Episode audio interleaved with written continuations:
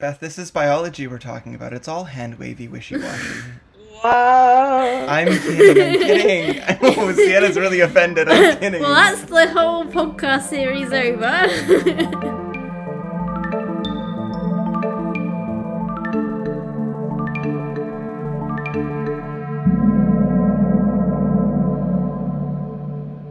we are going to be talking about a lot of animal research and a little bit of human research. And so, just like general warning animal research is gross to you as a listener. Maybe consider skipping this one. Fair enough. Good warning. Anyways, we're going to be talking about it. I won't go into super specific details of certain things, but there is a lot of animal research in biology, unsurprisingly, and we have to talk about it to talk about the discoveries. So, hello and welcome to Not Yet a Doctor, where we span three time zones, two continents to produce this one podcast. My name is Sienna. I am a PhD student in neuroscience studying at McGill University. My name is Beth. I'm a particle physics PhD student at Sapienza University of Rome. And my name is Alistair. I am an analytical chemistry PhD student at Queen's University in Kingston, Ontario. So today it is my week, and I kind of like waffled over what to tell you guys about all week because, you know, Alistair kind of suggested blood last time, and I'm like, blood is cool, but then immunology is cool, and development is cool. So ultimately, uh, with some help from a friend, I came to the decision to talk about stem cells so that I, can kind of talk about all of these things without talking about any of them. um, and also because stem cells are really cool, and I think they're um, going to be a really fun topic. And I feel like everybody has heard of a stem cell and has a feeling or think thought that they think when they hear the word stem cell. So I kind of wanted to see what you guys knew about stem cells and learn you some stuff about them.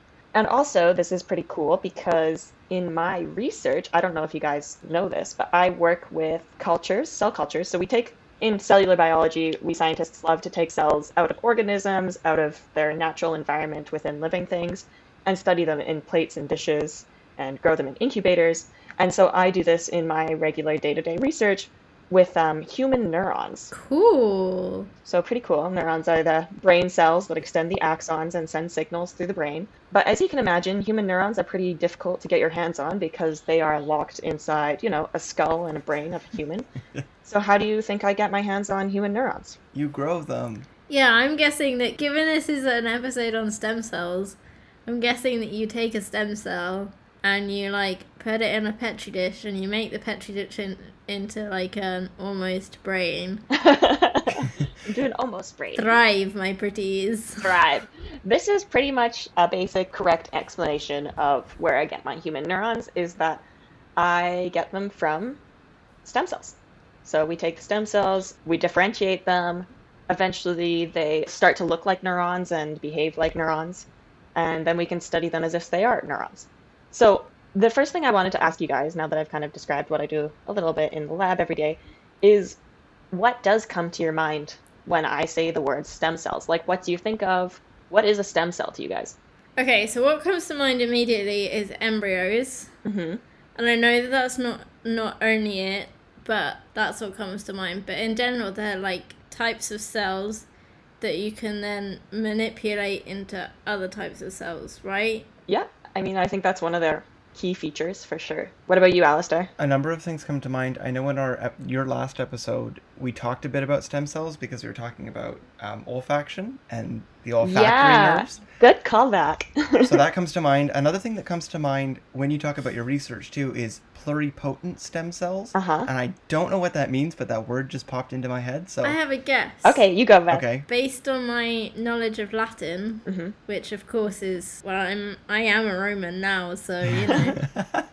um, I'm guessing they have the power, the potency to become many pluri different types of cells. oh, okay. Yeah, yeah. Absolutely. Wow. I love that little linguistic explanation of pluripotency, which is something we're going to talk about. So, And then I have one final thing that comes to mind, Mhm. and that's that there's like emerging research being done on using stem cells to de- to make babies, specifically from two males or two females, like two eggs or two sperm. oh, interesting. And I don't quite, I haven't had my finger on the pulse with this research. Yeah. But um, I think it's really interesting because, you know, that's probably how I'm going to have kids, um, is you take two sperm and you like regress them back to stem cells Uh-huh. and then let them develop into an embryo. Maybe that's not the way it goes. Maybe it's like it goes forward to stem cells or back or I don't I don't know the science like I said, but that's what I think about when I think about stem cells is being able to create an organism from these cells. Uh-huh. Yeah, I think I know what you're referring to, and we can definitely talk about it at the end when we talk about the uses of stem cells. All right. Okay, great. So, yeah, you both brought up great points. I loved this description of pluripotency because that's something we're going to talk about, and the fact that they can create many other types of cells, which I think is obviously has been kind of the revolutionary feature of them in research and in the clinic, really. So, there is actually like a list of characteristics that sort of define what a stem cell is. And so this list is of four things, and the first one is that stem cells reproduce themselves, first and foremost. So a stem cell can not only give rise to other cells, but it actually self reproduces. Because if you had a stem cell that could differentiate into a bunch of other things, but once it differentiated, there was no more stem cell, that wouldn't be really useful mm-hmm. in an organism. Because stem cells often are found at places where you need to produce more of a certain number of different types of cells. So we have stem cells in our muscles. Stem cells obviously sit at the base layer of our skin, and often our all of our epithelial linings, like the lining of our gut, has stem cells associated with it to produce all of the cells that kind of create and do these functions that are associated with that organ or tissue type. And the stem cells sit there and wait and just repopulate the area as cells, you know, naturally die or become too damaged to do their job anymore. But if stem cells didn't reproduce themselves, then we wouldn't be very long lasting because we kind of require them to continue on functioning. So that's characteristic one. Characteristic two is the one that you guys kind of associate with stem cells the most, which is that they can differentiate into a bunch of different functional cell types. And I say a bunch, but there's actually kind of different levels of stem cells at different places. And then there's like different types of terminology, like progenitor cells as opposed to stem cells. And this more talks about just where they are in the chain of going from a very, very undifferentiated cell to a very, very differentiated cell. So And by differentiated, you mean like specific, like it's yeah, it's a specific type of cell that might no longer divide at all, or if it does divide, it only creates copies of itself and can't create any other type of cell. So that's a different, terminally differentiated cell, it's called. And like if you think of neurons, neurons are all terminally differentiated. You won't get any other, they don't divide at all, to be fair, but if they did, they would probably only divide into neurons, but they don't. Right. um, the other things, there are two other kind of characteristics of stem cells that are like less talked about, but also important is that stem cells persist for a long time. This is obviously means that cells, like stem cells, need to kind of exist as long as we're alive. And that's all that means. So they can reproduce themselves and they can also, they have a long lifespan. They don't just die off Mhm. like blood cells do, for instance. They wouldn't be very useful if they were only here for a few days or months. Exactly, exactly. Because then they would have to be reproducing themselves all the time. It would be very energetically demanding. It would Mhm. lead to more mutations to be acquired. So, you know, luckily they persist for a long time. And some of them don't actually differentiate or divide until they're needed, which is an interesting feature of some stem cells, but that's not a characteristic of all of them. And then um, the other kind of final fact is that stem cell behavior is regulated by the immediate environment Oh, interesting. and this is called the niche. And so that means if a stem cell is going to remain a stem cell, it usually has to remain in the spot it is in the body because there's all sorts of chemical cues from that very specific location that regulate its stem cell behavior. Mm. And so if you look at actually the product like the skin, you have a bunch of different layers and at the bottom layer you have the stem cells. And this is because they have contact with the basement membrane, I think, that is it's just like kind of this extracellular accumulation of proteins at the bottom of the skin. But as they divide, they divide asymmetrically. So they're not dividing to expand longitudinally along there. They divide so that the top of them sort of becomes a new cell, which no longer has access to that membrane below. And it's because it loses these cues coming from there, that's what enables that new daughter cell to start to differentiate. Hmm. And so asymmetric division versus symmetric division is kind of what can con- actually contributes to mostly stem cells differentiating. So instead of differentiating in a way that they can maintain their own stem-like properties, they differentiate asymmetrically, which means that the cell that is born gets further away from the environmental niche that allows it to maintain its stem-like properties, or alternatively, sometimes you can have protein accumulation within the cell that keeps all of the stem proteins in one of the cells, and then the daughter protein or the daughter cell doesn't get any of those stem proteins, and therefore it starts to differentiate. Mm-hmm. And this is an interesting fact, and I'm sure you'll talk about this, but it's interesting because we like to think like, oh, like if you take a stem cell out of a human and you can grow a new heart or you can grow a new liver, but like if you take it out of its environment, what you're saying is it no longer wants to be anything. It can't be a stem cell. It can't be a liver cell. Yeah. It, you have to create that very specific chemical and physical environment. And that's certainly which... been the issue with stem cell research yeah. is figuring out the what exactly like what exact factors are needed to take to kind of either recapitulate the environmental niche that you want to maintain that type of stem cell or to just get it to differentiate down the path of a certain sort of cell lineage. And a cell lineage mm-hmm. just refers to pretty much like if you can you can think of it like a family tree. So a cell lineage for blood cells is you start with a blood cell stem cell and then it might differentiate into a specific type of sort of intermediate stem cell that can only differentiate into a couple different types of blood cells. And so this is a cell lineage. So if you follow mm. it back, you get to the blood cell stem cell, which might be able to produce a lot of other ones, but there's different steps down along the process. So yeah, those are the four characteristics of stem cells. Can you just do a quick summary? Yeah, I will recap. So the, first they reproduce themselves, then they differentiate into other functional cell types, and they last a long time. They live a long time, and their behavior is regulated by their environment. So when we talk about stem cells, we often refer to this potency that we were was brought up in the beginning. And so what this means is just how many different types of differentiated cells can they produce. And so there's kind of two very interesting types of potency that we're kind of going to discuss. And then I'll there's a couple other ones that are just again descriptive words but not really as interesting. So the first interesting one are the stem cells that are considered totipotent, which means they can produce every other cell type of an organism. They're like the, the wild card. they are the ultimate they are the ultimate stem cell. They are the cell that like can do anything. I'm trying to think of a, an analogy using either Yu-Gi-Oh or Pokemon, but I am not well versed in either of those. it's like the Yu-Gi-Oh White Dragon card. They are the Ditto of Pokemon, like the Ditto of stem cells. They the can Ditto. They can become anything. Beth, are you familiar with who Ditto is? This is never a part of my childhood. Ditto is a Pokemon that is just like a giant pink blob with like two dots for eyes. But its main feature as a Pokemon is that it can morph to look like any Pokemon in the universe. And that's all it does. Uh. Yeah. So after Totipotent, the next best stem cell is the pluripotent stem cell. So this is the one that Beth explained so well. And these can produce all of the cells of an organism except the extra embryonic tissue. Okay. And so what this means is that, and this all comes from a lot of our understanding of stem cells does come from development and embryos, like you brought up earlier, Beth. And so because in the developing embryo, if you think about it, the embryo actually itself produces the placenta and like produces the trophoblast and these kind of extra embryonic structures that don't become part of the organism, but become very key parts of the development of the embryo. Yeah, Beth. Go. I don't know what a trophoblast is. A trophoblast is like a type of cell that is part of the extra embryonic tissue. It doesn't become part of the embryo in the end, but they provide nutrients to the embryo and become part of the placenta.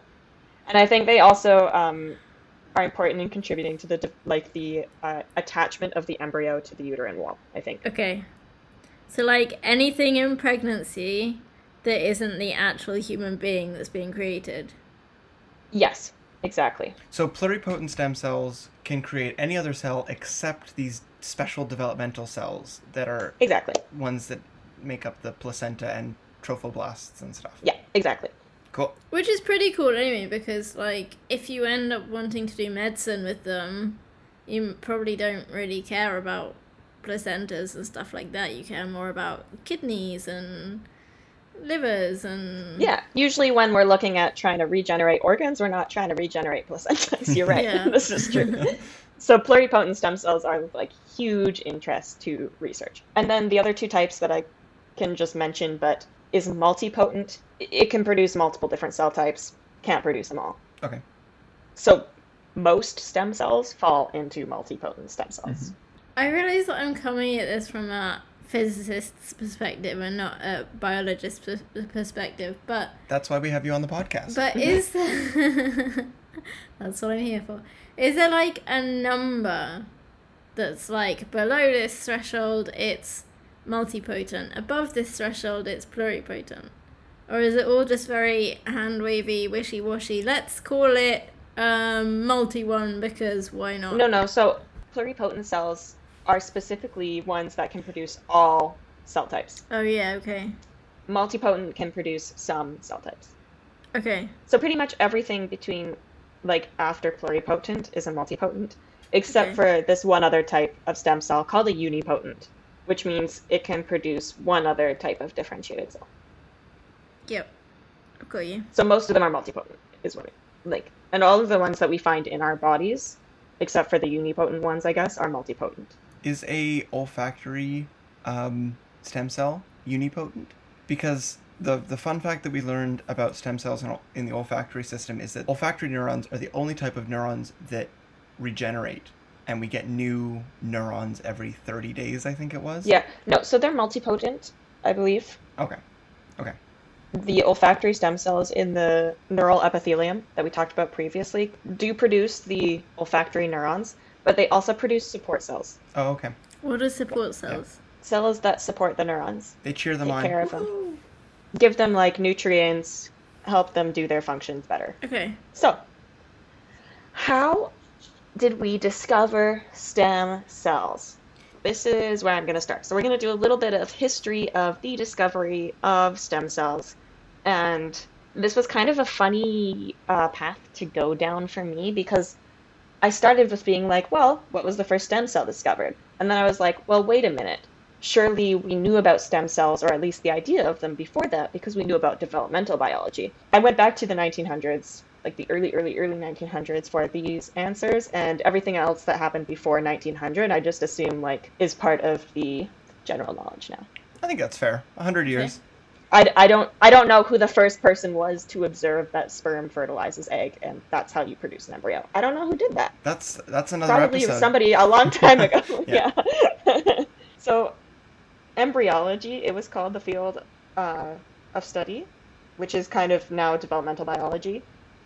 A lot of the very important research was done in the early 1900s, all the way up to now, I guess, but the early 1900s to mid 1900s kind of characterized the discovery of how cells divide within a developing embryo and all this type of thing. And so this researcher called Hans Spemann was doing research in 1903, and essentially he studied newt eggs. And so, as we talked about before, an egg, or like an amphibian egg, is just one cell. And it's, it's a very big cell, and it's nice because that means you can see it visually. And then also, you don't need like a super, super high powered microscope, which obviously we didn't necessarily have super, super high powered microscopes Mhm. easily accessible in 1903. Yes. Yeah, yeah. Like the electron scanning microscope was years later. Just a few years Just a later. tad. We did have microscopes, but I mean, you didn't need electron scanning. You still we don't need electron scanning microscopes to look at cells. You can see them with 200 times magnification, which is just like a 20x microscope.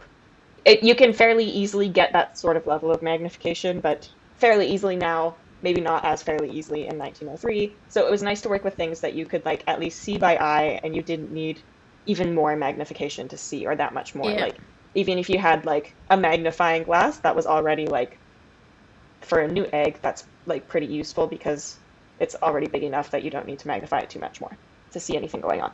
So essentially, what he discovered was that at the beginning of fertilization, when you have like the first cell that's been fertilized, so the egg has just combined with the sperm before it divides once, if you sort of split it in half, then you can get two identical embryos out of it. Like you will have two identical newts. And so what he did this is like pretty wild. He took a hair from his daughter, who was a baby. So a very, very, very fine hair. And he lassoed the egg with Just like the Wild West over here. yes. So he wrapped it around um, longitudinally and essentially just constricted the egg enough so that a nucleus from the nucleus couldn't get to the other side of the Okay. egg. And so he just did this and constricted it and Are left they it. squishy? Yeah, they're kind of like have you ever had roe? Like fish eggs on sushi or anything? like that. Caviar? No, Like I've caviar? seen documentaries, and Mhm. also like I've seen like um, what do you what do you call tadpoles before they're tadpoles? What? Eggs. Eggs. Frog spawn. No, eggs. Frog spawn. Sure, frog frog Frog spawn, sp- sure, did- but like that's the egg. Frog spawn. A tadpole is like the first thing. yeah. They develop from eggs. Yeah, yeah, frog yeah. eggs. But I meant like what did the, like frog eggs? Okay, but yeah, it's a frog. It's like a frog egg. Yeah, which is frog spawn. But like if Beth, if you want to think about the chicken egg, just remove remove the shell. Yeah, yeah. remove okay. the shell from a chicken egg, and there's that membrane. Yeah. That's what an Ah, amphibian egg is like, because it doesn't need the protection that a chicken egg does. It doesn't need the hard outer shell. Because nobody's gonna sit on it. And also, actually, the other reason why the chicken egg needs the shell is so that it doesn't dry out. Ah, true, right. Because animals are definitely going to eat frog eggs and Yeah. newt eggs. They don't, but they don't have the shell because they don't need to fi- dry because they're Yeah. laid in water, so they won't dry out. Yeah. Yeah. So that's actually the reason, a major reason for shells. So Birds. newts, like frogs, are amphibians, Yes. and therefore newt, egg, newt eggs are very much like frog eggs, which is frog spawn, which is jelly-like. Yeah. You can really just yeah, just picture frog spawn. Right. Which a lot of a lot of this research was done in frogs, Okay. anyways. So it ju- just so happens that Hans Spemann worked on newts Okay. in this one, but honestly, very similar situation for frogs. A lot of developmental biology research was done on frogs for the exact same reason as that the eggs are big and external to the animal. So Okay, thank very you. useful to So how did he cut Okay. this egg? Yeah, he took a hair. He took a hair. so he took a hair and lassoed it and constricted it enough. So he didn't cut it in half first. He just constricted it enough that the nucleus couldn't get from one side to the other, or like that it it typically was preserved to one side. And he found that on the side that the nucleus was, these cells would divide, but nothing would happen on the other side. Fair, makes sense. It was constricted. Yeah, Um, that's what you expect. eventually it says often as late as the 16 cell stage so the other thing about newts and frogs is that they have timed cell divisions which means all of the cells divide at the same time at the beginning of the development so if you have a cell one cell and it divides into two cells then each of these are eventually going to divide and they're going to divide at the same time so then it's going to form four cells eight cells 16 cells so they have very specific time points in their early development that can be counted as the number of cells present in the embryo Yeah. in the developing zygote. Is essentially what would happen is like as there became more and more cells on the one side of this constricted egg, one nucleus or one cell would just end up slipping through to the other side. And so then he cut it. And what he found is now this side of the embryo would actually just start to develop and it would give rise to a newt that was just slightly younger than its other newt. Wait, say again. He cut what? So after after a cell would slip through to the other side, then he just like constricted it enough to like cut it in half. Ah. And you'd think like cutting it like that maybe would just like break it, but because I think it was such a fine, fine, fine hair, and because membranes are sort of fatty, pliable, that it would just reseal. And so then this one that hadn't been developing all of this time would now start to develop, and it would start at the one cell stage and develop into two cells and then four cells, even though the other one that had already been developing was already at 16 cells and 32 That's cells and 64 cells. That's interesting that you can take Yeah. a 32 cell yeah. that's like, oh, I'm at the 32 cell stage, time to duplicate one more. And then it's like, whoops, no, just kidding. I'm at the one cell stage all over again. Because exactly. if it were like chemosensing or if it were like based on like what's in that sac, you'd think that diffusion would mean that even though it's very, very constricted, small molecules would get through that constriction. So this this one cell over here still thinks it's in the environment of the 32 cells. That's Mhm. fascinating to me. yeah. Yeah. That's really interesting. And so essentially, like that was the first time it was really shown that these cells at like a 16 cell stage or a 32 cell stage were pretty much the exact same as they were at the one cell stage. And they could create a whole organism. So this was like the first like totipotent sort of cell we discovered and like this Oh, idea this is how of twins are born. This is how twins are made. Identical Mhm. twins. sometimes Yes, identical twins are. This is what happens. Fraternal Yeah. twins is something else. It's a double egg fertilization. In the terms of identical twins, actually, depending on the timing that this happens, you can also have identical twins that share the same placenta and support structures, or you can have just like two completely Mhm. separate ones, depending on Yeah, when they. that's a whole other podcast again. Is development and a whole other podcast talking about Yeah. twin types. We're not getting into Not that. So today. but- basically, I mean, this is- if I recap, he like tied a hair around Yeah, uh, frog and spawn. some frog, some, some newty frog spawn to like divide it into two. And what Yeah. happened was that one half would develop and the Yeah. other half wouldn't. But then at some stage, somehow, one cell would Yeah, work its way through to the other side. before he split them. yeah. Okay. Mhm. Yeah. So that was like our first kind of demonstration that a cell from an embryo at a specific stage could still produce a whole new embryo, and it didn't like there wasn't any change at that point. And so in 1918, this is still Hans Spemann. So he was interested in whether or not these cells, like, have, for how long can these cells produce whole embryos, mm-hmm. right? So yeah, so what he could do, you can have there's like two different species of newts. They have different pigmentation, so you can kind of tell which one's which in the egg. One will be darker than the other. Mhm. And the other thing that's really nice about amphibian development is that it has very defined developmental axes.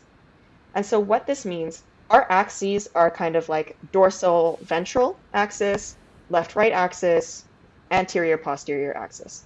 And so in frogs and newts and all amphibians, you can see the dorsal ventral axis from pretty much the start of development. What does So you know- mean? So ventral dorsal ventral is back belly. So the belly is the ventral Mhm. side, the back is the dorsal side. And so when you look at a frog egg or a new egg, before it's really even started developing, you know where the belly is going to be located. Okay. You know which side's which. Cool. Yeah. So what he could do, because he knew which way was dorsal ventral, is that in the dorsal side too, you know that a lot of the dorsal cells are going to become epidermal cells, which is like skin and neural tissue. And so he could take a piece of future epidermal tissue where the neural cell normally developed, because the uh, axes are so well defined, you know where it's going to develop. And he transplanted it onto another egg in a different location. And so, depending on when you did this, either what would happen is if you did this really early on, and it doesn't say exactly how early on, but if you did this really early on, these cells would become belly cells. So, if you transplanted non belly cells to the belly cell region, they would become belly cells. Cool. But if you did this later on, it would become neural tissue or epidermal tissue. So, you would get kind of a development of a dorsal structure in a ventral region. That's so weird. Also, that you can like that you could transplant Alistair's back onto my belly. You, you don't want my bag. I got knots and Does the Alistair your face? Alistair is hundred percent grossed out right now. But my question is, what happens to like the genetic? ma- Would it still be like Alice's back, and I'd still have like Alice's DNA on my belly? Yeah, absolutely, absolutely. So that was how they That's could even really tell the difference. Like that's how they knew that the cells, the belly cells in the first experiment belonged to the other embryo, is because, like I said, they had used two different colored newts, Ah. and so those belly cells were pigmented compared to the other newt, which was not. The importance of this experiment was that there is a time period for which cells can become anything, but this is developmentally restricted, and there's a certain point where a cell knows what it's going to become, and you can't change that anymore. Mm-hmm. Right. So this gave us like the idea of a stem cell is something that really doesn't know what it's going to become or is okay with becoming anything. that sounds like me and my PhD research. Yeah, and then there's some cells that are just like committed to a lineage and they're going to go down that lineage now no matter what. Yeah. That's like me and my PhD research.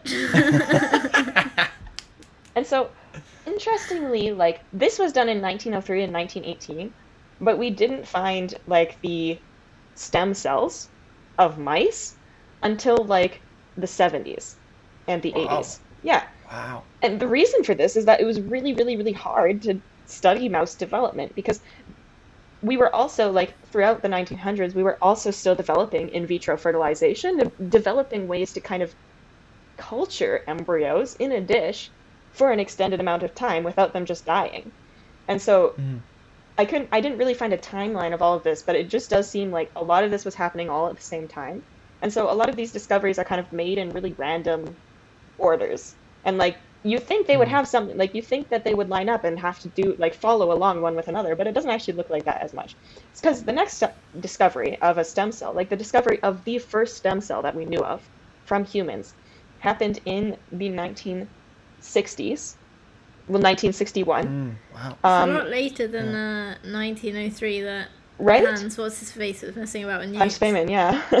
A lot later. I gotta say that's kind of a cool thing about science, though, is that like you can do your work and do this research, and you know you you develop a little body of of work, publications, and what have you, and then maybe people don't use it right then, but later on down the road, someone will come along and see what you have done Mhm. and go, "Wow, this is really interesting, and I can take it here, given the technology and capabilities we have." in the 1960s and then we can look at the 1960s and go wow look at all that cool stuff that they did with like for instance i'm thinking about plasmas when i was Mm-hmm. doing my research on plasmas it was a similar thing like stuff was found out really early Mhm. on but we didn't know what to do with it Yeah. until technology progressed and you know people came along Yeah. with different ideas and perspectives and and ran with it so it's yeah it's cool So, yeah, I think this is interesting because it feels like a lot of these things happened in parallel for different reasons, as far as I can tell. Mm. So, Mhm. obviously, in 1945, there was World War II, and the atomic bomb explosions happened in Hiroshima and Nagasaki. hmm And we learned a lot about radiation exposure from this because we saw, like, people who had encountered low radiation exposure after the bombs died after an extended period. And it was shown that, like, we noticed that they had a compromised blood cell system. So, this was the reason for why we assumed that people passed away after low radiation exposure that wasn't necessarily enough to kill someone immediately. So, this was like really awful, but people wanted to figure out what was going on. hmm And so people went to work with mice, obviously, uh, to try and figure out why radiation, low radiation dosages, could would induce sort of failure of the hematopoietic systems. They're called their blood systems, Mhm. and why they died. And so, essentially, researchers would just give like low but lethal dosages of radiation to mice. They'll, they die within two weeks. But then another experiment noticed that if you prevented radiating any bone, like a single bone, or their spleen, like if you just protected that from radiation, then the mouse would not die from this lethal dose. They would actually live. And Oh. same if you interesting also infused like if you just gave them a blood donation after after the radiation Mhm. then they would also still live and so Like immediately after. um i'm not exactly sure when after but i think immediately after yes Okay. from from a healthy mouse sometime yeah from a healthy mouse from an mm-hmm. unirradiated mouse so essentially if you made sure that like either their bone marrow or their spleen or their blood was not irradiated or they got some not irradiated blood then they would live through this lethal minimal lethal dose of radiation it's called Interesting. And so the bone marrow and the spleen and blood are all part of the hematopoietic system? Yeah, so you can think of it like what we know now, I guess, is that the bone marrow is responsible for, like, it's where maturation of your blood cells occur. So we know now that the hematopoietic stem cell that I'm going to tell you about in a bit lives typically in the bone marrow, Mm. and that's where it divides and creates like pre blood cells, like pre red blood cells, and things like this. And then the spleen is also another important part of the hematopoietic system. It's typically where blood cells go to die, but I mean, it's very has a lot of blood, so uh, presumably it could also preserve some of the stem cells there too. And then, yeah, obviously your blood is part of the blood system. Yeah, that was the right. question. so, I guess researchers wanted to figure out why, when you transplanted blood cells, you could get the survival of the mouse. And presumably it was because they're compromised. Like we knew that the hematopoietic system was compromised from radiation. So presumably somehow blood from another mouse could reinvigorate their hematopoietic system, their whole system. Mhm. And so there are two scientists, James Till and Ernst McCulloch, who started assessing this in mice by radiating mice and then transferring bone marrow to them that was unirradiated. And so I was like, but why did they do that? it's like, what? Yeah. Um, so in their older paper, they said the use of intravenously injected bone marrow cells as a means of preventing death in supralethally irradiated animals provided a means of studying the effects of this irradiation without the complications introduced by the moribund state. By the what state? Moribund. What does that mean? Dead. So they were like, "We're gonna kill you, and then we're gonna study study you afterwards." It was like it's inconvenient that they die after we provide lethal amounts of radiation because we can't study what happens Oh. long term. So if we inject bone marrow cells, they live longer. Great. Now we can study long term effects of this level of radiation. And they're like, cool, cool. That's great that we just inject the bone marrow. We don't know what's happening there, but we don't want to study that. We just want to do the Well, so- irradiation. to be fair, they were studying originally like a lot of the studies was done in changes that were occurring in blood proteins. Mhm. So and we kind of knew that bone marrow was associated with blood and produced blood. So I think they did it because they thought maybe that would help recover the changes that we were seeing happening to the blood proteins and allow them to study them for longer times. I'm not sure. Essentially, what they found is when they injected bone marrow into these lethally irradiated mice, when they looked at the spleen afterwards, and the spleen is highly vascularized, so it has a lot of blood vessels, and it, it just checks your blood, and if your blood is old and the cells need to go, they go. Goodbye, cells. And what they found is that when they injected bone marrow into these mice, they would get all of these nodules or colonies of like blood cells forming on the spleen. Hmm. And they were like, this is very strange. And so they called them colony forming units, and essentially found that there was a linear relation between the amount of bone marrow they injected and the number of nodules or colonies that formed on the spleen. And eventually, what they found is that each colony was associated with a very specific genetic identifier. So, what this meant is that each colony was kind of originating from a single cell that had landed there. And this is how we discovered the blood stem cell, the hematopoietic stem cell. And later on, that was more characterized and stuff, but this was kind of like the first discovery of it. Interesting. Yeah, this was in 1960s. So then we knew about stem cells, and we were like, oh, this is great, like very interesting. Now we know like how blood is formed. We know that we can form all of the other blood types with just this like one cell type in the bone marrow. I mean, we didn't know what cell it was still for a very long time. We had to like characterize all of the cells in the bone marrow and like look at different proteins on their surfaces and sort them a billion different ways until we finally found a way to like isolate it. And it's like a very small percentage of the cells in our bone marrow, so it's very hard to like get a hold of, but um, it's there and it's existing and it's actually producing all of your blood cells. Cool. Cool. Yeah. Yeah. So that was the first stem cell that we ever discovered. And then in the 1980s, as I mentioned, then we discovered mouse embryonic stem cells. And so this was done by Martin Evans. and he was at Cardiff University. Hmm. And oh, by the way, okay, the two guys I forgot to mention, the two guys who discovered did the radiation stuff and discovered the first stem cell are actually from the University of Toronto, and it's James Till and Ernest McCulloch. That's so cool. Yeah, good for that. I've them. been to Toronto. Me So have I. Me too. We've all been to Toronto. Wait, we've all been there together. Yeah. So then, 1980s. So then, skip ahead to the 1980s, we discovered the mouse embryonic stem cells. And this was essentially due to the fact that the mouse is nice because it has a ton of uteruses, so it produces a ton of fertilized embryos, which at this stage Wait, are called, I think. Yeah. Yeah. they have more than one uterus.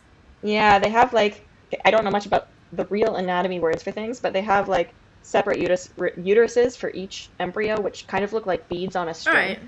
essentially so the thing about mice then is that they have all of these uteruses Okay. they have all of these babies so when you get a mouse pregnant it's hard to get out the early early early developing embryo which is what we wanted to study mouse embryonic stem cells so essentially this guy martin evans at cambridge at cardiff university just figured out a way to prevent them from attaching to the uterine wall. Mhm. and so then he could just collect them all and grow them.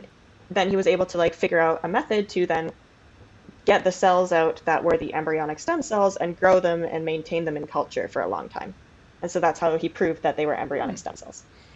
And yeah he actually got a nobel prize for his work on embryonic stem cells. So very important stuff because then it also led to a way we found it figured out how to do this for humans as well. Cool. And so this is when we have to start talking about in vitro fertilization because we obviously weren't collecting multiple fertilized embryos from multiple uteruses when it came to humans.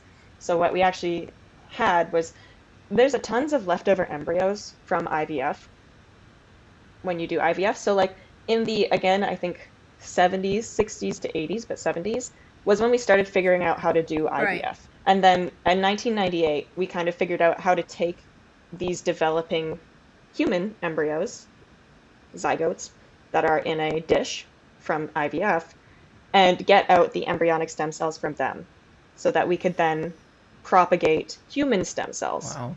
in culture for long periods of time. Yeah, so very exciting stuff. Mhm.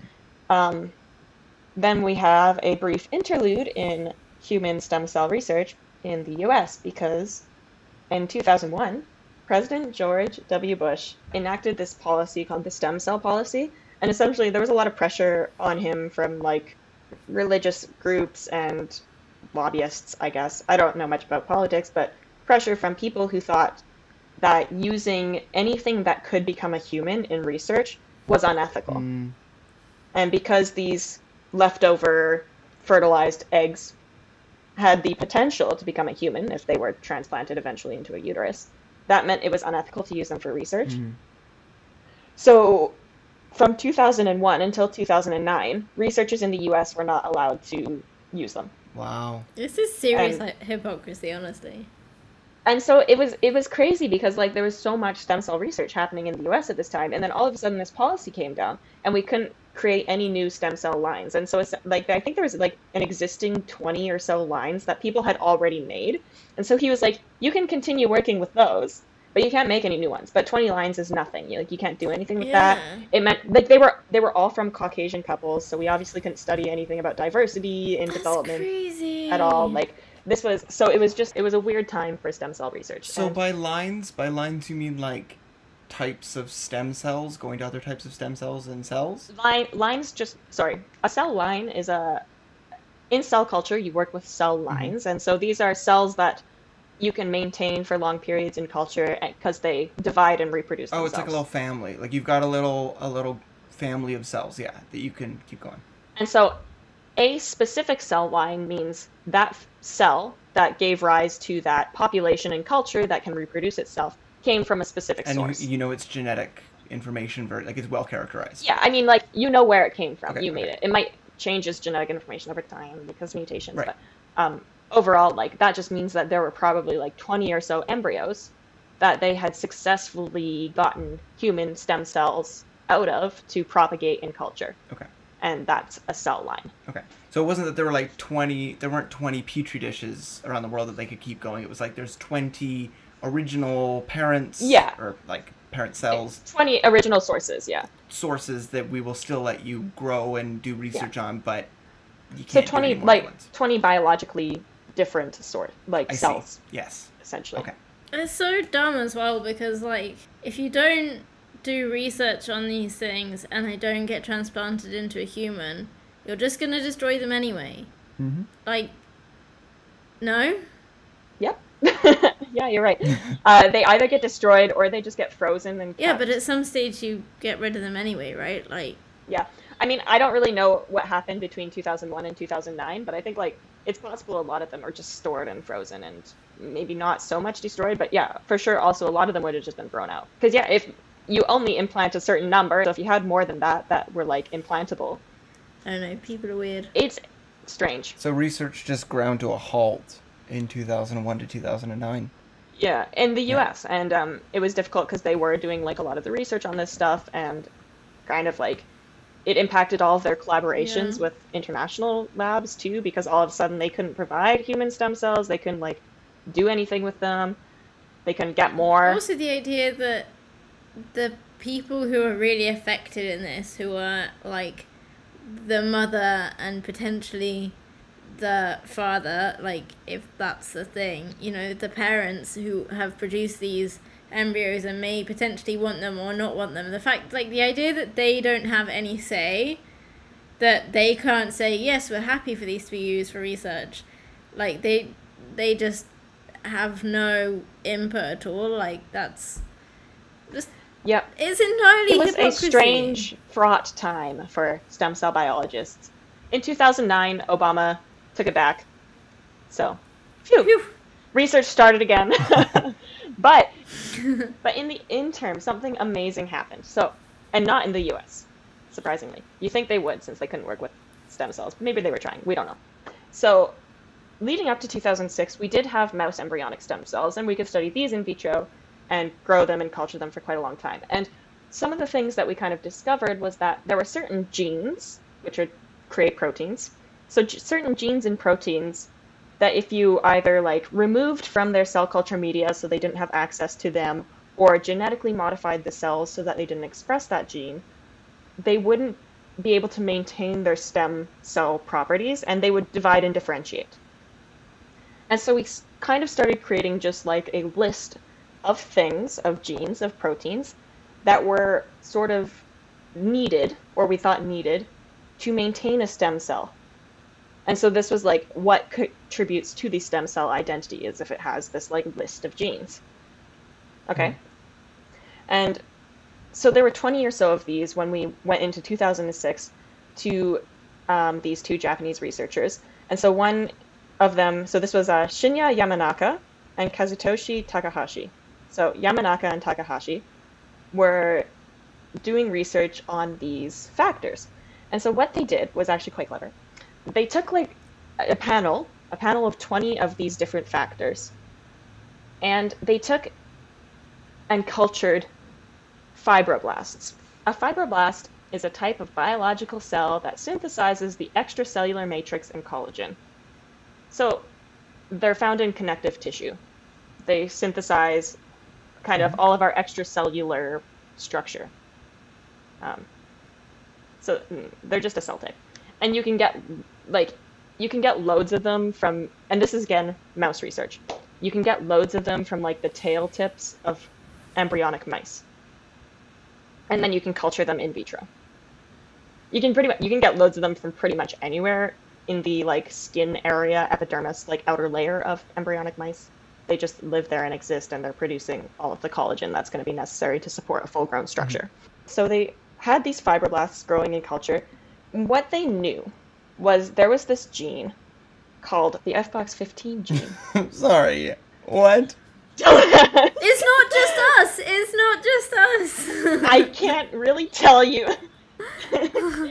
Gene names in biology are. mm, it's just like. Don't ask. That's a whole questions nother about it. I'm not podcast is naming genes. Uh, At least it's not just physicists that name things like warm, hot, intergalactic media. Yeah. So essentially, this FBOX15 gene, it is expressed pretty much exclusively or a lot by embryonic stem cells. Right. Mhm. But they had found previously, or somebody had found previously, I don't know if it was them specifically, that it wasn't required to maintain a stem cell. Like a stem cell didn't need it to be a stem cell. Stem cells just expressed it Hmm. a lot. Hmm. Um, I don't know why that is, but that's just the case. So what they did is they took this gene location on the genome in fibroblasts, and they inserted a. What you often do is if you are trying to like genetically edit cells, to find out if they've been appropriately genetically edited, you normally put a resistance gene into their genome so that you can grow them on a plate that has that Toxin. yeah, that toxin that would normally kill the cells, but it doesn't kill them because they now express this gene that allows them to digest it essentially. Cool. And so you can do this in human cells, you can do this in bacterial cells. Like, this is a very common method in cell biology to just essentially select for cells that have a specific genetic mutation. Yeah, interesting. And so, so they took fibroblasts and they took this FBOX15 gene and they recombined it. So they edited it so that instead of, or in addition to expressing a FBOX15 protein, I'm not exactly sure, it, they expressed in that same region the gene that would allow them resistance to the drug that they put in the media. And then after that, so then they have all of these fibroblasts that if they express FBOX15, then they will also express um, resistance to drug. Mhm. But Mhm. fibroblasts don't express a lot of FBOX15. Okay, they only express a little bit. So they normally would only express a little bit of drug resistance. So they all die. So it depends on the concentration of the drug in the plate. But yeah, if you grow them at high enough concentrations, they all die. But they also did this with embryonic stem cells because embryonic stem cells express a lot of FBOX15. So they did the same thing and found out what concentration embryonic stem cells could survive of the drug. And they did this for fibroblasts. And then they took the fibroblasts and genetically modified them again, essentially, to express these 24 factors that they knew were important in stem cellness. Mm-hmm. And when they did this, the fibroblasts changed their morphology in vitro, which means that they changed shape and started to look more like embryonic stem cells. Cool. And not only that, is that they survived and formed colonies on this really high concentration drug plate. Wow. It's that where before only embryonic stem cells could have survived. Wow. So that meant the FBOX15 gene was upregulated. It was being expressed a lot more at the levels that maybe a stem cell would normally express it. So it's almost like the cells were walking and talking like stem cells, even though they weren't stem cells to begin with and weren't stem cells currently. Exactly. Well, were they stem cells currently? That was the thing. So yeah, they started out as fibroblasts. When you expressed these 24 genes, they started to not look like fibroblasts. Like they didn't look like fibroblasts anymore, and they were expressing this gene that is associated with being a stem cell. Mhm. And they were surviving on that plate. That's how we could tell. Cool. And so, but this was 24 genes to um, get into one cell. And so that's a very difficult thing to do is to get one cell expressing 24 genes that you've put into it. Like that's a lot of genetic editing essentially to do. Mm-hmm. And so they wanted to see, they wanted to narrow it down.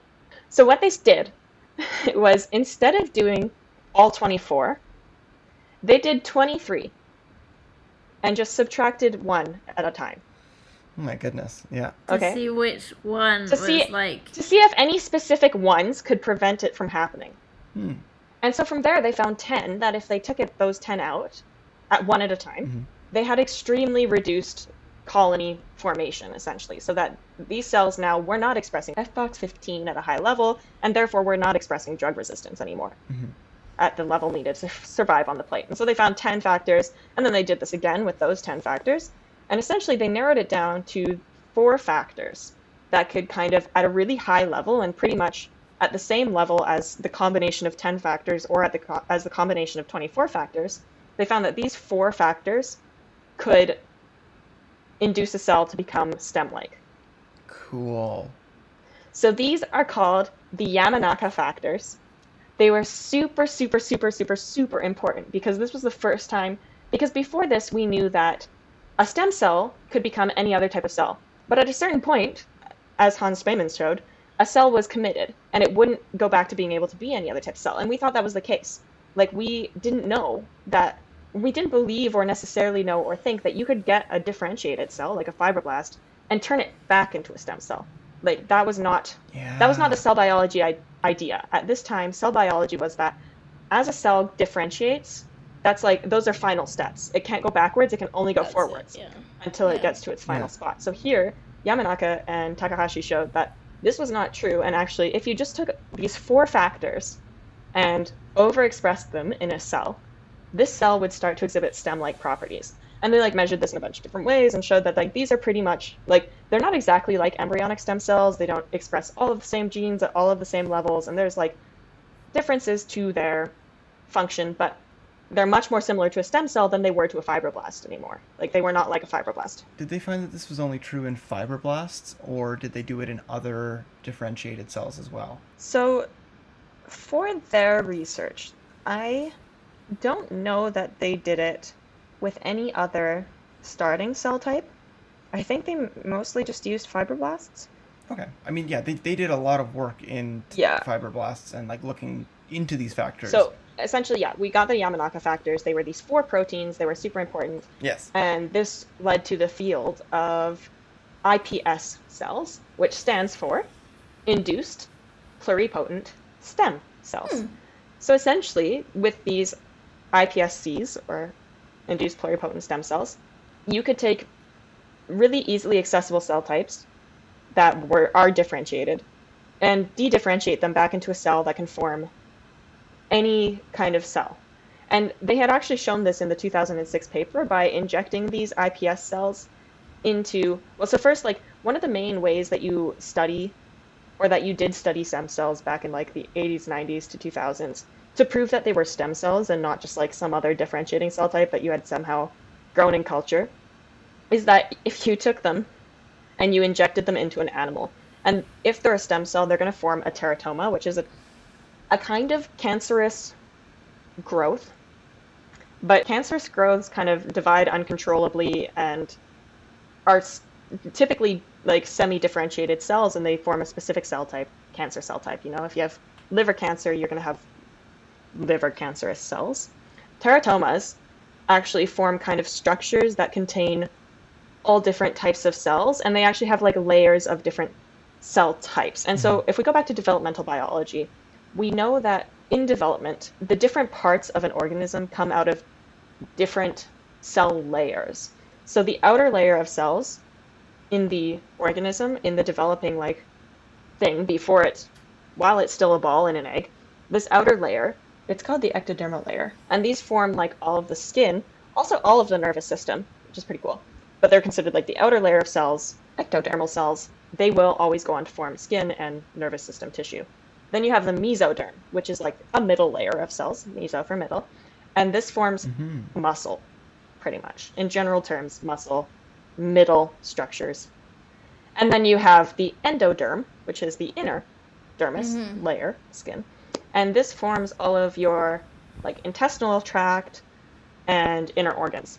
And so when you look at a cross section of a teratoma or you cut it up, you'll find like very specific parts of it that have ectodermal tissue structures, so skin and nervous system, other parts that have developed into mesodermal structures like mm-hmm. muscle, and other parts that have developed into endodermal structures like kidneys or pancreas. So, if I'm understanding you correctly, they knew that these were stem cells because when they injected them into living organisms, they would kind of basically start to grow into not just a cancerous nodule, but like an actual almost not an embryo, but a mm-hmm. differentiated nodule.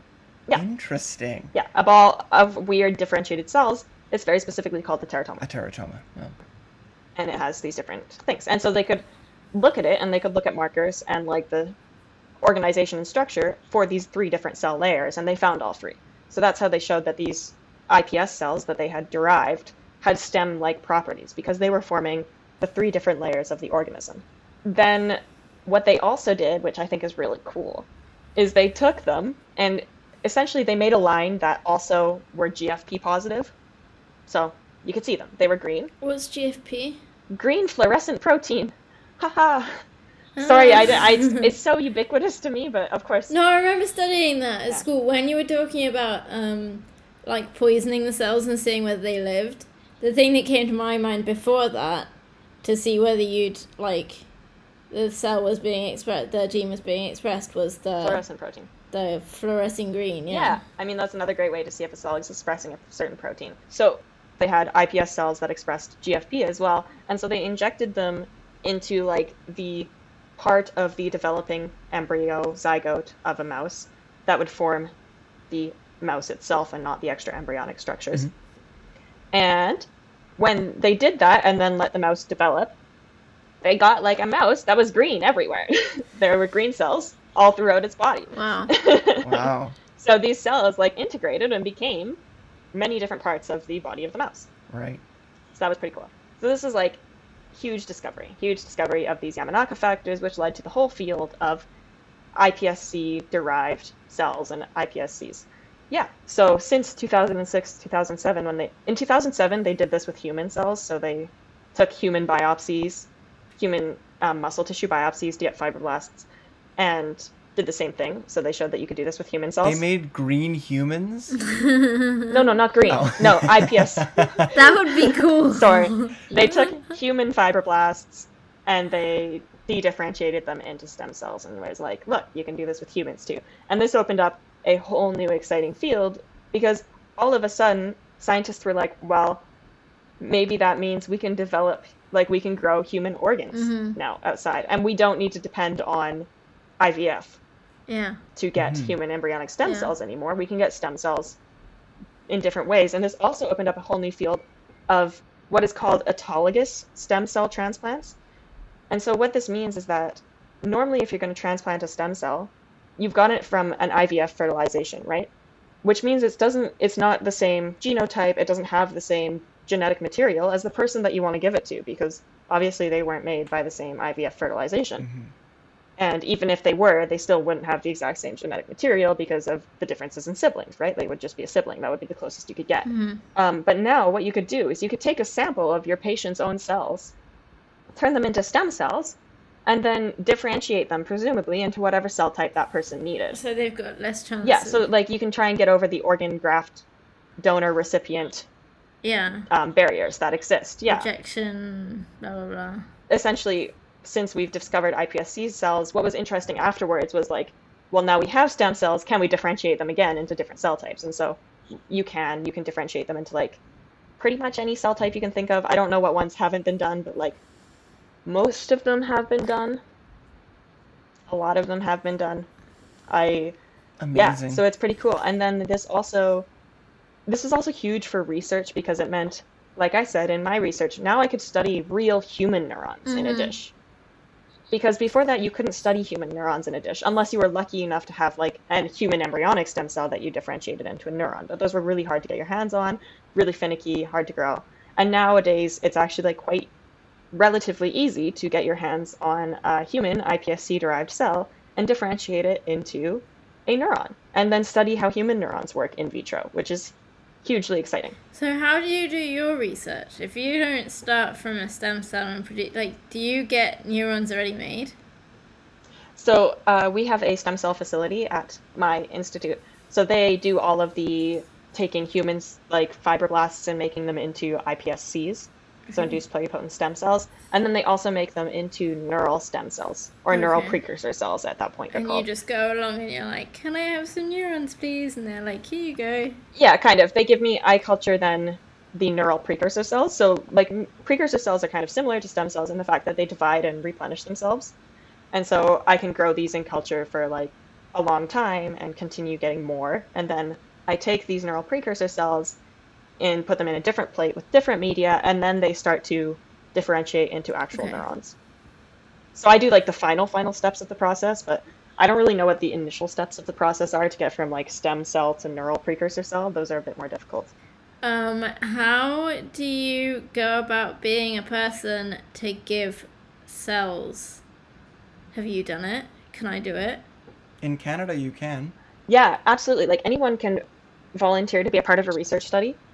Essentially, these are just like research studies like any other. And what you do is if you find one and you apply to be a part of it and they bring you in, they will just take a cell sample. Usually now it's blood donation. So you get like blood cells and differentiate those because that's like tissue biopsies are like They're quite invasive. not exactly. No, but like yeah, people who don't have any reason to be getting a tissue biopsy shouldn't just go Yeah, in and yeah. give one, you know. Um, so typically blood donation if they need more like control patients. Often people getting tissue biopsies can just be kind of recruited at the hospital, I think, and then asked if they want like to give a piece of their tissue biopsy to research this type of thing. In Canada, just like you give blood in Canada, you can give stem cells. Uh, Canadian Blood Services takes organ donation and stem cell donation. That's that's more for like donating to people. Yeah. You can do But- that in the UK as well. That's for hematopoietic stem cell transplants. Our first Yeah, first you can do stem that cell. in the UK. Yeah. Yeah, so when you're donating stem cells for um, a blood drive, I guess, this isn't for uh, research purposes, this is for donation purposes, right? You're like, well, why are we donating blood stem cells? And this is actually for treatments for people who have sometimes like uh, leukemia, I think is one of them, and other diseases of the blood. And so essentially, what's really cool about the hematopoietic stem cell and why it was such an important discovery is because it produces all of the blood cell types.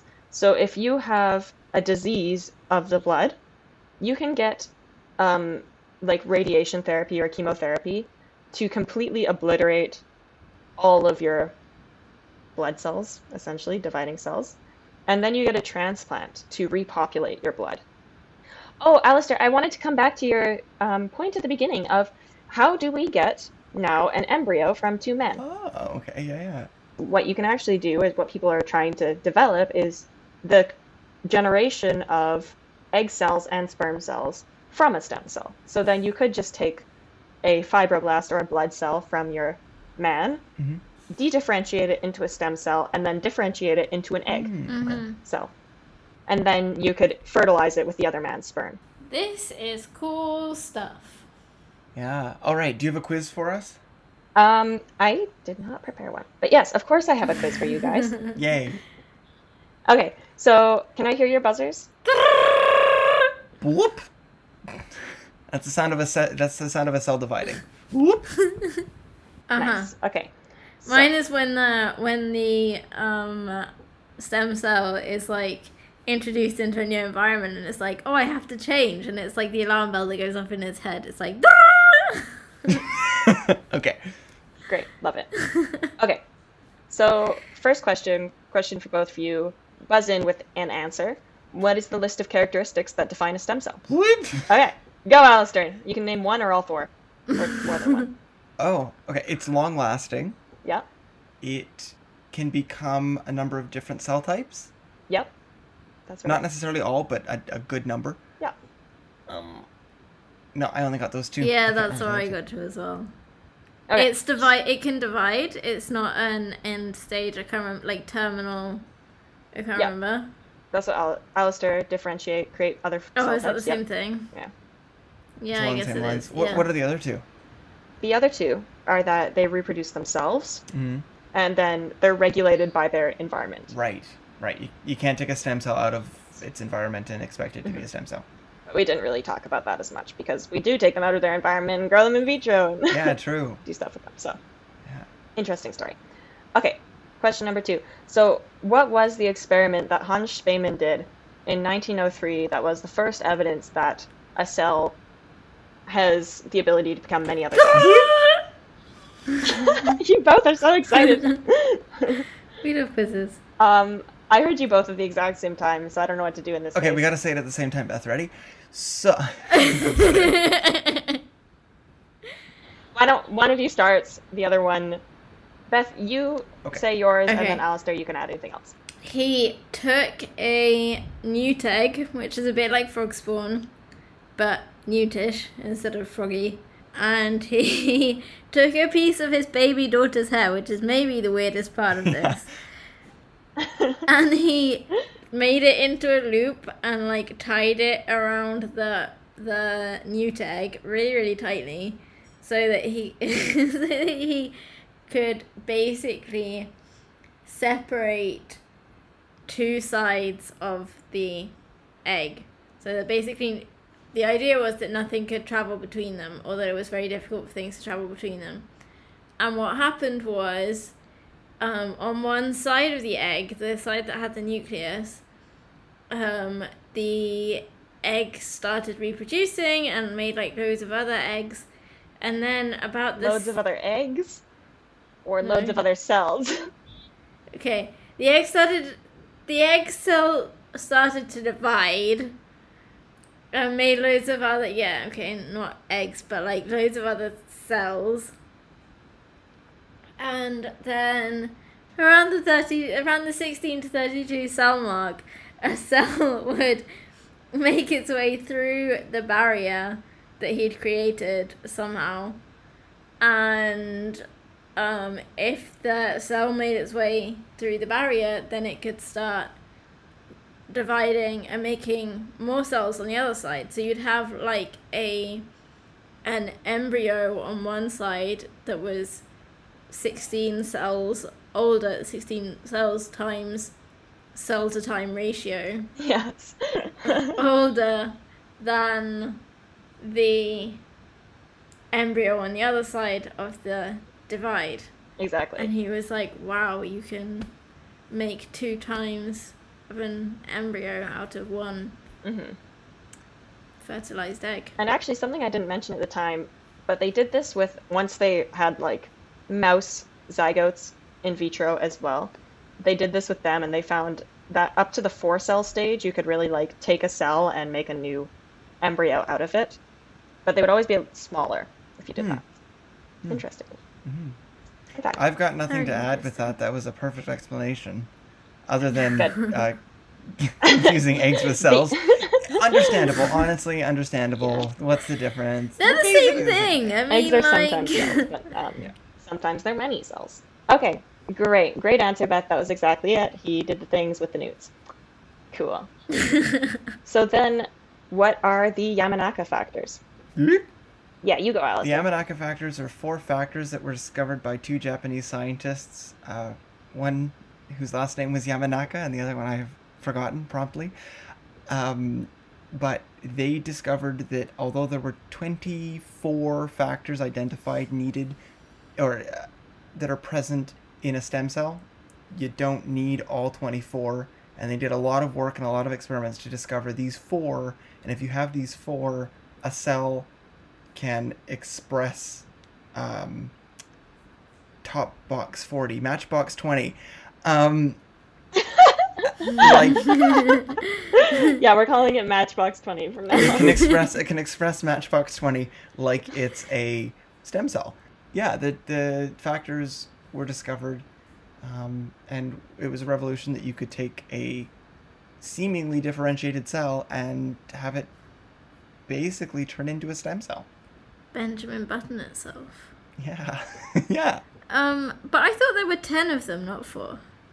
there were 24 factors originally that there are 24 factors and then they found 10 that had a significant impact and then they found the four that were like these are the four Okay. These are the the key four. key Okay. four, yeah. I'm sorry that I missed that. Yeah, you're right. They started with 24 factors.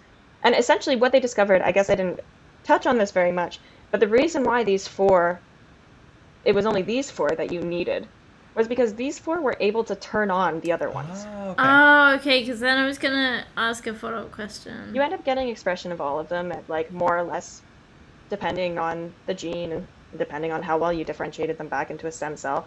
But you get the expression of the other ones because of the work of that these ones do. Interesting. Okay. essentially. So that's why these were the ones that were necessary, whereas the other ones are kind of they're produced by the process, but they can't produce the process themselves. Cool. Yeah. Mm-hmm. So I think that's it for my topic, uh, introduction to stem cells. You guys did a great job answering all of the questions, and I hope you feel like you've taken something away from this podcast today. Any final thoughts? Yeah. Well, great job on teaching about stem cells. Yeah. yeah, so I hope you guys have developed an interest and understanding and maybe like an excitement for stem cells from this episode today and feel like you know a little bit more and now can like school other people when the topic of stem cell ultimately comes up and they don't actually know anything about what they're talking about. Now you can be like, actually, there's four characteristics that make a stem cell, and um, yeah, sound a little like a boss. You know what I'm really gonna say is I'm gonna say there are four characteristics that make up a stem cell, and you can hear all about them in our podcast. Not Yet Hey. a doctor. Exactly.